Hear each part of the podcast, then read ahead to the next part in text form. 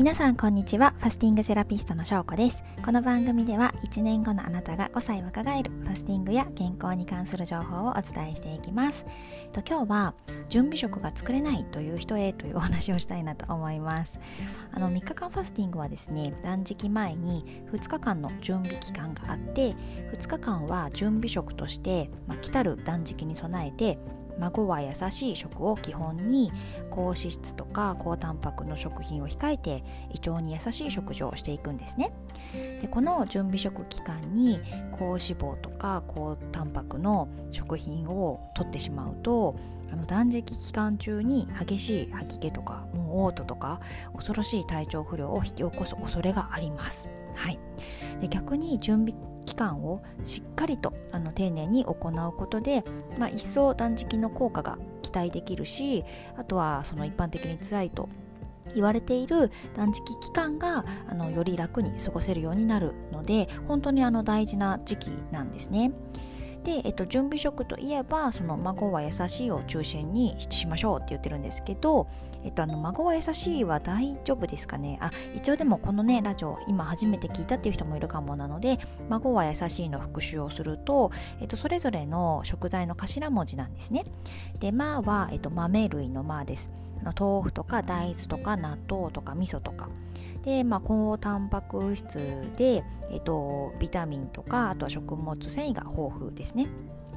で5はごまの頭文字。なのでごまとかナッツとかの種子類ですね。でこれもタンパク質食物繊維カルシウムミネラルなどの栄養素が豊富です。で和はわかめの頭文字。なのでわかめなどの海藻類。わかめとかも昆布とか。これもタンパク質ビタミンミネラル食物繊維が豊富です。で矢は野菜ですね緑黄色野菜とか根菜とか、まあ、ビタミンミネラルが豊富ですねでサーは魚です。白身魚とか赤身魚とか、えーと、タンパク質、鉄分が豊富。でただしですね、あの魚の差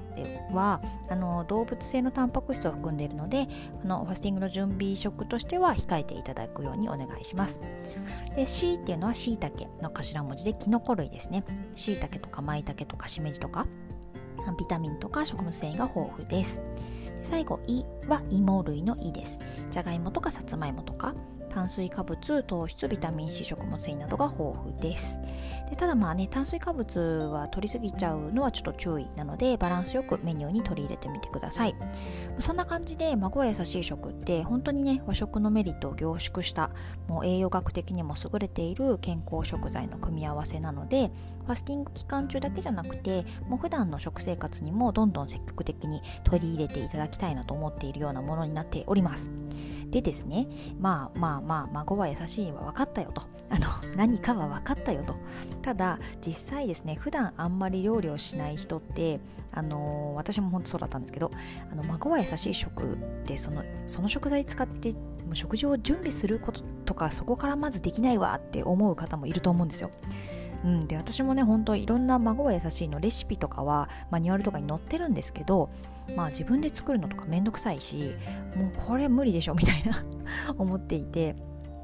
私の場合はその調理不要な野菜とかも買ってきてもう切るだけみたいなもう火通さないみたいなものばかりを食べているんですけど、まあ、結構それでもいけるんですよ。野菜切ってあの塩かけて食べるみたいな。あの豆腐切ってあのそのままなんすか醤油かけて食べるみたいな。きゅうり味噌つけて食べるみたいな、ね、そんな感じでも全然いいんですけどでもなんかもう本当こう温めるだけの準備食とか売ってたらいいのになってずっと思ってたんですね。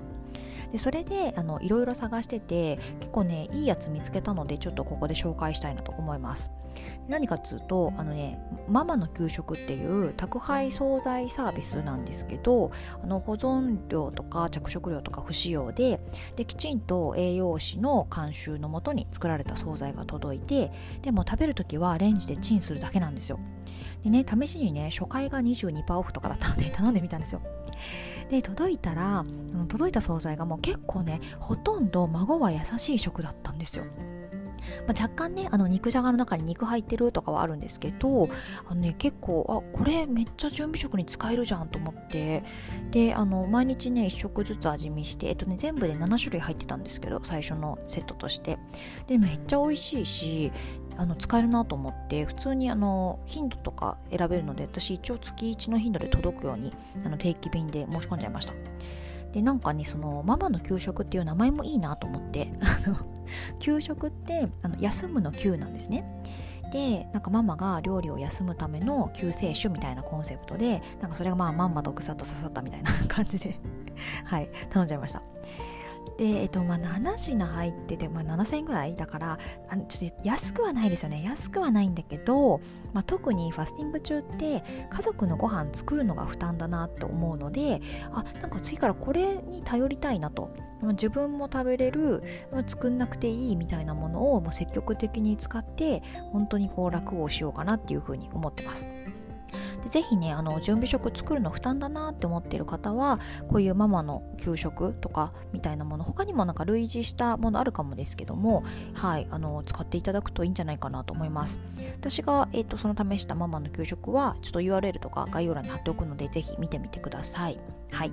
ということで今日はですね準備食が作れないという人へあのもうおすすめの無添加の宅配惣菜のお話をさせていただきました。こういうのねうまく使ってちょっともう楽して楽しくファスティングをやっていただければと思います。はい。ということで今日も最後まで聞いていただいてありがとうございました。えっ、ー、と次回はまた週明けになります。月曜日の配信となりますのであの楽しい週末を過ごしてください。ではでは失礼します。